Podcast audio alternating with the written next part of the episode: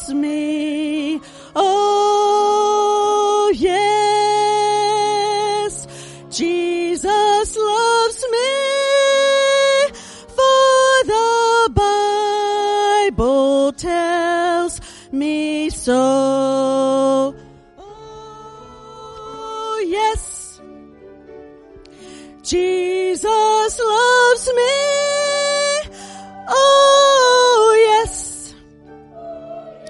Jesus loves me. Oh,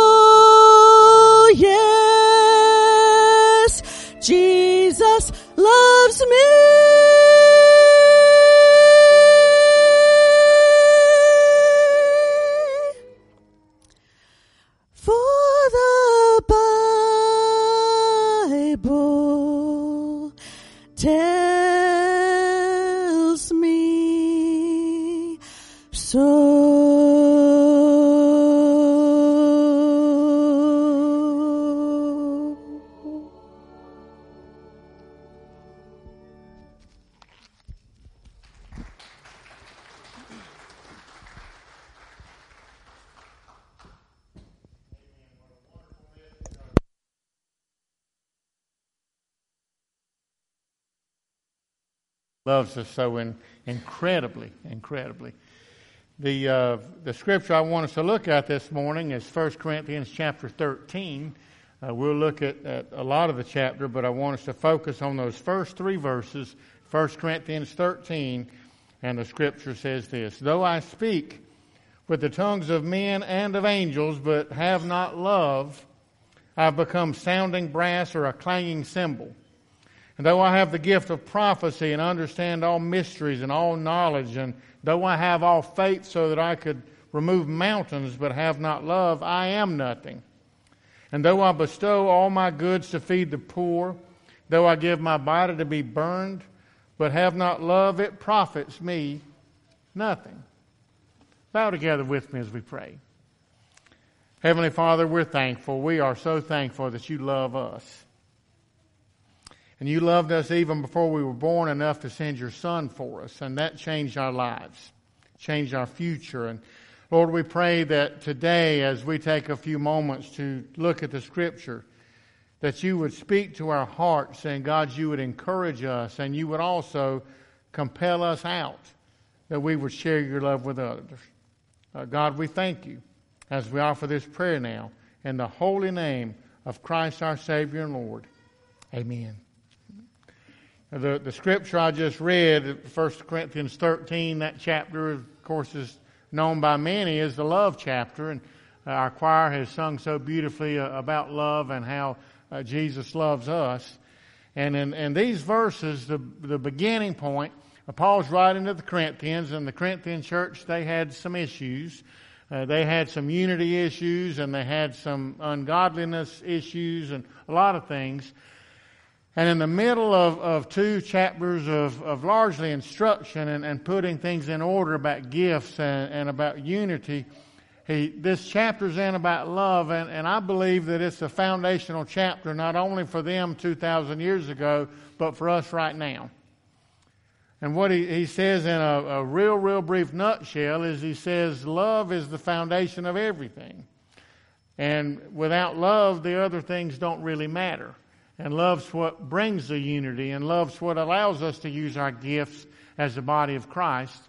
And as I, as I think about love and think about me and, and the church and about what I do, I'm, I'm tempted in my focus to focus on things, the things we do, and, and how does it work out. You do a project. You do one at home or you do one at, at church, the, the ramp building team, you go out and build a team or, or you're at home and you're fixing something, when it's done, we often we stop and look and we evaluate it based on the results. Did we build the ramp and is it, you know, can you walk up it without tripping in the holes that are left? Or is it is it level? You know, if you're if you don't get the thing if you don't get the uh, the runner square, your boards that you put on top, even if they are square, they aren't going to look square. They're going to have all jagged edges because everything's all cattywampus. So we're going to look at it and we're going to judge it based on the result. How did the ramp turn out? How did the home project turn out? Did we accomplish what we wanted to accomplish? How does it look? Well, what Paul does is take the Corinthians back further and he takes them to the foundation because even if it looks good, if it's not done and built on the foundation of love, he tells them it, it doesn't matter. Uh, look again at the, the first verses we read. How love validates the actions that we do. Though I speak with the tongues of men and of angels, but have not love, I've become sounding brass or a clanging cymbal. No matter how eloquent we are, and we can speak to, to dozens or hundreds of thousands and have people talk about how spectacular. You're, you're, oh, you're an orator. Oh, you're wonderful. Or you can, you can talk to a, a group of people and you can say things that they say, well, you encouraged me or you taught me. You're a Sunday school class teacher in one of our classes, or you're a school teacher in one of those classes, and, and you can do that, and you can do it well, and your end result is you, you passed on the information or you or you, you did the things technically correct and said you oh you're you're like I was listening to you and it was like I was listening to the voice of an angel. And Paul says, if we don't have it founded on love, listen to this again. I become sounding brass or a clanging cymbal. Just a noisemaker. And when I was, uh, when my son, you know, this is baby dedication day, when my brother had his first son, first Christmas came along, and and uh, I went, and I, I, mean, what do you get him? I, I've I got the little guy a little three wheeled tricycle kind of thing, plastic thing, probably about that long, all in all, and it had a clicker on the back wheel, and it, you know, click, click, click, click, click, and it made noise. So Christmas, you know, I, I bought it, put it together, and I was happy and, and thought, hey, you know, Matthew's going to like this. So I gave it to him, and my brother was like, that's, that's neat. Matthew's going to like it. And he, my brother reached over immediately and broke the clicker off the back wheel. immediately. And I said, what, what, what are you doing? And he said, you ain't got kids. And I said, well, you... You hadn't had one long. Matthew was about nine months old then. And he said, I, I love the little thing, tricycle or bicycle. He said, I love it. But I'm not going to listen to it going round and round and round my house because I know what's going to happen. Matthew's going to love it. He was too little really at that point to, to ride it much. But Andy said, he's going to love it. And the more he loves it, the more he's going to ride it and the more I don't want to hear it. And what Paul says here is if, if we can speak eloquently and wonderfully, and we're the best teachers on the face of the earth, but we don't do it in love, we aren't doing anything more than making noise. And that's why my brother broke that clicker off of that wheel, is he didn't want noise. Oh, I don't want God to ever do that in my life or your life. To have to shut us off because all we're doing is making noise. But in verse 2, though I have the gift of prophecy and understand all mysteries and all knowledge, and though I have all faith so that I could remove mountains but have not love, I am nothing. So, first of all, we're just making noise. And then in verse 2, he says, You, you may be able to understand things. Your wisdom may be spectacular. Your faith may be so strong. As Scripture says, if you got the faith of a mustard seed, you can say to this mountain, move from here to there, and it'll happen. And you, you may have that, and you may have that foundation of faith. And, and, uh, when, and we, in our child dedication, we talked about faith and about teaching. We may have all of that, and we may, we may be wise not just beyond our years, but beyond human standards to where we've got godly wisdom where he gives us that, that a human being can't understand it. But Paul says, but if we don't have love, I'm nothing. I am nothing. So to begin with, we're making noise, and the second thing, we're we're nothing. Now, if if we're wise by our world standards, you think about a a, statesman or a, a negotiator who can, can sit down with people and bring sides together. Uh, you think about someone who's got faith out there are folks in, in my life that I can look back through the, the, the year, decades of my life and think of the faith they had that they could persevere and they could carry on when you know, I would have given up and thought it isn't going to happen. But Paul says we've got all those things, but it's not grounded on love, then we're not we're nothing. We're just nothing. We're a nobody. Nobody wants to be a nobody. And for you teachers, I, that's a double negative, I suppose, and we shouldn't do that. But there's not a single one of us who wants to be a nobody. One of the worst things that we can do for another person is to ignore them, to treat them like they're nobodies. And, and Paul says here if we have not love, we're a nobody. Oh, God forbid that you and I, to our world outside of this room or to our brothers and sisters in this room, that we're nothing. That, that we've got all the great knowledge and all the wisdom and all the faith, but we don't love them. Then, verse 3, talking about what we give and do. Though I bestow all of my goods to feed the poor and give my body to be burned, but have not love, it profits me nothing. And someone who's servant hearted, someone who's generous, someone who is, is even willing to sacrifice their own life, but doesn't have love, Paul says it, it's of no profit. It doesn't matter. Now think about that. You, you know, we did the offering a few minutes ago. But think about if you took your checkbook out right now and you wrote just the, the biggest check that you could possibly imagine, and you even emptied your bank account and just put it all in the offering plate. But if it's not done with love, it's, it's of no account. It doesn't profit anything. And yeah, great things will happen with the money. But on a personal level, that's not what God's asking for or service or sacrifice, that we're willing to, to give everything and, and lay down our lives. But if we don't do it in love, again, he says it, it profits me nothing. You're not going to win an award for being sacrificial if you don't do it in love. When I look at those verses, it, it makes my mind race and it makes me think, okay, Paul, the Apostle Paul, what are you saying to, what do you mean by this?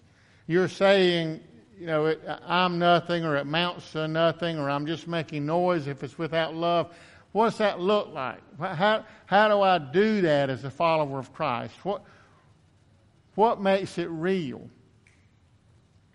And I'm thinking, well, if, if you gave me a gift, even an extravagant gift, you know, my, I don't think I shared this story before, but there was a lady that I, at one point, I just didn't think liked me. I didn't think her family liked me. I, it was a, a town I pastored in, and I didn't think the family liked me at all. Well, my father in law died, and we got an enormous, I mean, a huge white poinsettia, the biggest white poinsettia I've ever seen from, from this family, and I, I was just shocked. And I called the lady up, and I called her by name, and I said, Thank you so much for the flower. I, did, I thought y'all hated me. And she kind of started laughing, and she said, No, no, I don't. And I said, Well, because they, they had been contentious on some things in the church. And I said, I, I said, I really did. I thought y'all hated me. Thanks for the flower. And she laughed and she said, You know, we may disagree on some things, but I, and I said, that's the biggest one I've ever seen. And she said, it's the biggest one I've ever seen. But I wanted the reason you got that flower, because it was my father in law, it wasn't you know, my father. She said, the reason you got that flower is because I wanted you and your wife to know that we love you. And I said, well, I wouldn't have necessarily known, I thought this, I didn't say it to her, thought I wouldn't have necessarily known just because it's the biggest flower. I might have, I'd have thought you were trying to buy me off or something. But you told me and you did something that showed and exhibited a tremendous amount of love. And I appreciate it. And in the years that followed, as, as her mother moved to town and joined our church, her sister moved to town and joined our church, and then a truck driver came up one day in his truck, not, the, not with the trailer, just the cab, and he pulled up in his 18 wheeler truck in the churchyard out there. We had a cemetery. He parked in the cemetery. I didn't know him. I said, What are you doing here? Who are you and why are you here? And you're driving a, a, a truck. And I saw the company name on it, uh, which I knew them. And he said, My boss told me this was the best church in town. Now, those kind of things showed love. But without love, and honestly, to be honest, the reason I called the lady is I appreciate the flower, but if you don't love us, the flower doesn't mean anything. And so in, in, my life, I thought, okay, there you go. There's, there's 1 Corinthians chapter 13, the first few verses that I understand on a human level how I felt about this extravagant gift. And how much more it meant when I knew the, the undergirding reason that she gave it. And she said, I lost my father a few years ago, which before I knew them, and I said, I, I, I know the story. And it was, he was at the beach and a, a step on his cottage was rotted and he was walking down the steps. The step gave way and he fell and broke his neck. I mean, there isn't any more, hardly more, you know, sudden and unexpected death than that. And so that's what had happened in their life. Said, I, yeah, I know, I know what it's like. I, I know what you, you said. And she said, I understand where y'all are. Well, what God is saying to us through these verses here is that He cares about why we do what we do. If we do it in love, and in the, the next verses, we won't, we won't spend a lot of time on them, but in verse 4 and following, love changes how we act, it changes what we do. Listen to verse 4. Love suffers long and is kind. Love does not envy. Love does not parade itself, is not puffed up, does not behave rudely, does not seek its own, is not provoked, thinks no evil, does not rejoice in iniquity, but rejoices in truth, bears all things, believes all things, hopes all things, and endures all things. Love never fails. So you think about the things you do in life and, and, and what you do. Love changes what you do and it changes how you do it. I was talking to you know my, my boss a while back, a, a week or two ago. We were talking about uh, jobs and, and other people's jobs, not not mine. And and the you know there are all the different labor laws. You know if you, if you're an hourly employee, the labor law is you can work 40 hours a week, and that's all you can work. And if you work more than that, you get paid overtime. And I was was talking about it, and and he was explaining the law to me, and I and I said this. I said, you know, I understand the law, but I'm going to be honest. I, as an employer, I've also got expectations. And I expect someone to do the job that they've been given, and sometimes it may take extra. And as an employer, then we're going to have to do what, what the law says we need to do. But as an employee, and I've had this happen before to me, when somebody comes up regularly and says, That's not my job description. And with one person that would say that often after the third or fourth time, I said, I don't think we're talking about job descriptions here. We're talking about in a church what needs to be done. And we need to do this. Somebody's going to need to do it. And, and I talked to this lady and said, I'm, What I'm asking you for here is commitment. And I love you and care about you, and I don't want you to work your fingers to the bone or yourself to death either, unless you want. If you want to do that, go ahead. But if you don't want to do that, I understand. But we're serving the Lord Jesus Christ, and we're doing what we do because we love Him, and not because somebody's paying us for it. And the same thing's true in, in your job. If you're doing what you do simply for a paycheck, you're doing it out of obligation. If you're doing it because you love people and you love what you're doing, you're going to do it differently. You're going to do it more diligently. You're not doing it just so the boss will say, hey, that's good enough. You met my expectations, fine. You're going to do it to the glory of God, and you're going to pour yourself out. And, and that's what Paul's saying here. It, it suffers long, it's kind, it doesn't envy, doesn't parade itself or puffed up. Now, uh, think about that. When we parade ourselves and are puffed up, it's because we love ourselves. It's not because we love other people, it's because we love us. But if we love others, the parading and the puffing up's not going to happen. Doesn't behave rudely, doesn't seek its own, isn't provoked, doesn't rejoice in iniquity, but rejoices in truth bears all things. Now, these parents who have the, these precious children in their hands, they're going to bear a lot of things raising those children. Not just until they're 18 years old, and by God's grace, we celebrate their graduation, you know, from high school, 17 or 18 years from now, depending on how old the, the baby is. But way beyond that, those of you with grown children, adult children, love doesn't make you stop bearing things and believing things, hoping all things and enduring things just because they turned 18. It goes on and on and on. Love never fails. And in this scripture, I believe Paul's not just talking about our love for other individuals, he's talking about our love for God. Because in our lives, there's the horizontal aspect that we ask this question often in church and need to in life. Who do we love the most? And we, we looking horizontally mostly, the, the men or women or children or family or friends, and we, we name individuals. I love this one the most or that one the most, or, or about all your children. You know how they do it. They, you love him more than you love me. You know, you all as a parent, you always hear that. You're playing, you love them more. And I, I told my daughter once when she was, was fussing about that, and I said, Baby, there are times that one or the other of you is easier to deal with than the other one.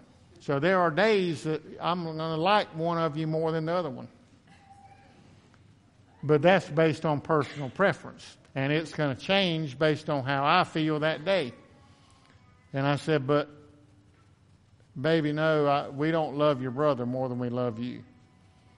Because he's accomplished a lot of things, but that, see, our love isn't based on what he accomplished, or it's not based on, on what she's accomplished. So, horizontally, we're going to tell our children we love all you, all of you the same, and, and I pray that it is true. They, there will be days that your children will disappoint you. It will happen. And if our love is based on the uh, unbiblical things, it's based on production, then how much we love them is going to go up and down and maybe even out one day if they make a bunch of bad choices.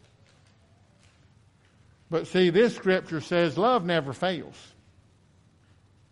It endures all things, believes all things, hopes all things. That's love. But there's also the vertical component of love, our love for the Lord Jesus Christ. You know, the, the choir sang earlier, and it was a, a modern version, an expanded version, but Jesus loves me. This I know. The Bible tells us over and over and over again. And He showed us when He stretched His arms all, uh, out on Calvary and He died for us. He loves us. And what He asks for us in return is that we love Him. And so when we're talking about who or what do you love most, we, there are individuals that we've got a special attachment to. Jesus, out of his disciples, Peter, James, and John were the three he spent more time with. So some people say they were his favorite. I don't know if they were his favorite or if they were the ones he felt like God had ordained for the leadership of the church later and he was discipling them. I, I don't know. But he did spend more time with those three, from what we read at least. But what he said to all of them, and he says to us now, is that he wants us to love him. In, uh, in John chapter 13, the, the Last Supper, the, the night that he's washed his disciples' feet and they're around the table. And uh, these verses we go back to often. In verse 34, he says, A new commandment I give to you, that you love one another as I love you, that you also love one another. By this all will know that you are my disciples if you have love for one another. You know, again, Jesus says we love one another as he loved us. He loved us enough to die for us. He loved us enough that sitting in heaven, in heaven's glory, with eternity at his fingertips, infinite, infinite before, infinite after, infinite. He loved us enough that he laid all of that aside to come down where we are and offer us a way of hope and a way of salvation. And he laid down his life for us. And he tells us, love one another as I have loved you, John 13, 34. That's the new commandment. I read that and I just chew on it and think, and I say, often in my prayers, I say, God, I, I can't do that. I'm, you know, I'm a, I'm a human being. And there's some people that do things and I don't like it and it makes it hard and I don't know that I'm going to lay down my life for somebody who does everything contrary to to what I think is right? Well, Jesus laid down his life for us because we had made a bunch of bad choices that separated us from God. That's why he did it.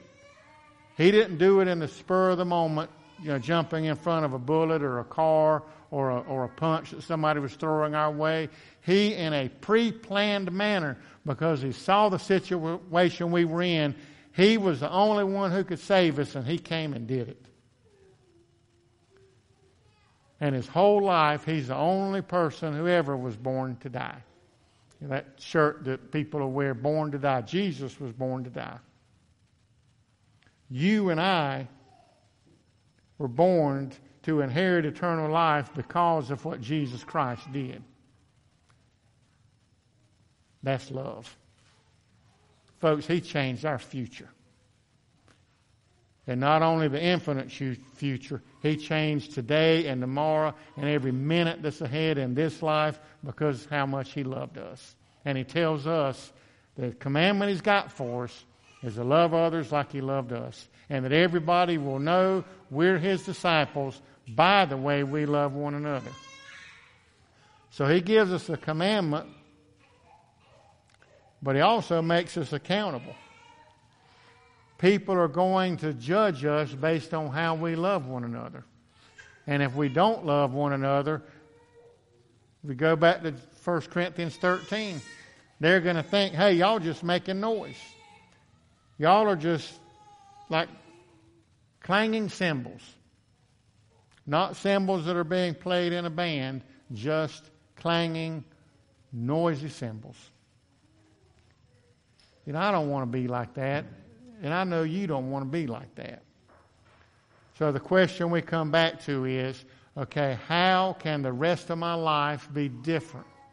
And even if you're a servant of God and you've been a servant of God for years and you've served faithfully and, and you're not out of God's will, but you want to do it even better, love more. Love more completely. Surrender to Jesus Christ and let Him take over. And I think about that lady again that sent the huge flower. You know, she could have held anger at me that we differed over different votes and things at church, or she could lay it aside because she loved me. And she chose to love me. And by God's grace, I chose to love her and her family. And the, the later part of the story, there's a, a pastor in North Carolina, I was in North Carolina, he's moved now, but I had not seen him hardly any in 20 years. I ran into him somewhere, and he's this lady's son in law. And we were talking and laughing, and I told him kind of part of that story. And he said, You know, my mother in law and father in law loved you dearly.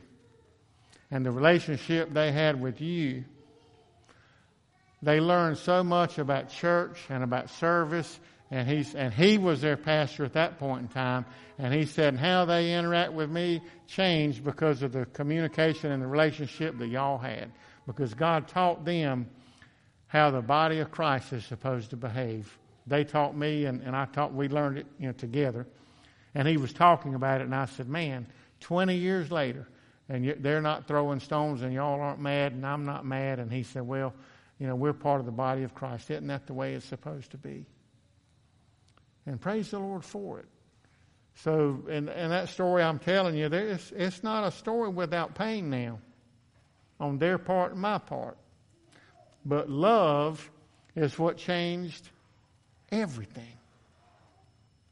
And that's what Jesus tells us. They'll know we're His by the way we love.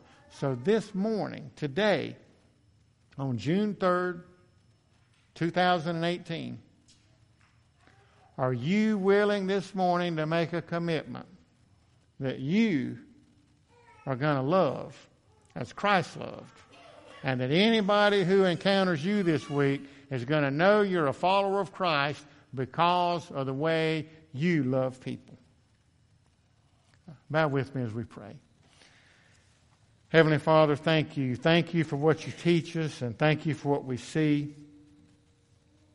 And God, for what we learn. And, and Lord, we look at this scripture, it's so simple, and we can say we love, and it can be real simple and, and meaningless sometimes because it really just means we agree or we like something. But God, you've taught us that love's a whole lot deeper than that. Love means we surrender ourselves. Love means we'll, we'll give up anything and endure anything. And God, we've had the joy of having these nine children today whose parents have dedicated them to you and, and dedicated themselves. And God, I pray that you will multiply their love. And as their children grow and in the difficult times, those children will learn they've got a mother and father who love them with all of their heart. And God, that our community and our state and our world will know about us individually that we love them because of how we treated them and that they'll know we're yours. But God, it does get real personal here because it's hard for us to love some people, and it's hard for us to be lovable sometimes. And God, we just ask you to change our hearts into the heart you want us to have. Make our core right, our foundation right. And God, we surrender everything to you now as we offer this prayer in the name of Christ our Savior. Amen. Our hymn of invitation and commitment this morning is hymn 176, Fairest Lord Jesus, 176. And we're going to stand together and sing. And it's a time of commitment. The altar's open. You can come and kneel right here or, or sit down on the front pews. I'll be at the front to receive you. But this morning, if you've recognized that you haven't put your first love in Jesus Christ, you haven't committed to Him, this is the day to do that. Because it means you're living for yourself. And He asks us to surrender. But if you're here this morning and you're already a follower of Christ, but God's put on your heart that there's a person or a people or a business, some, wherever you work, or a school that God wants you to be His lighthouse in, and you're going to do it through love and, and make that commitment, this is your day to say yes to the Lord. Uh, let's stand together as we sing 176.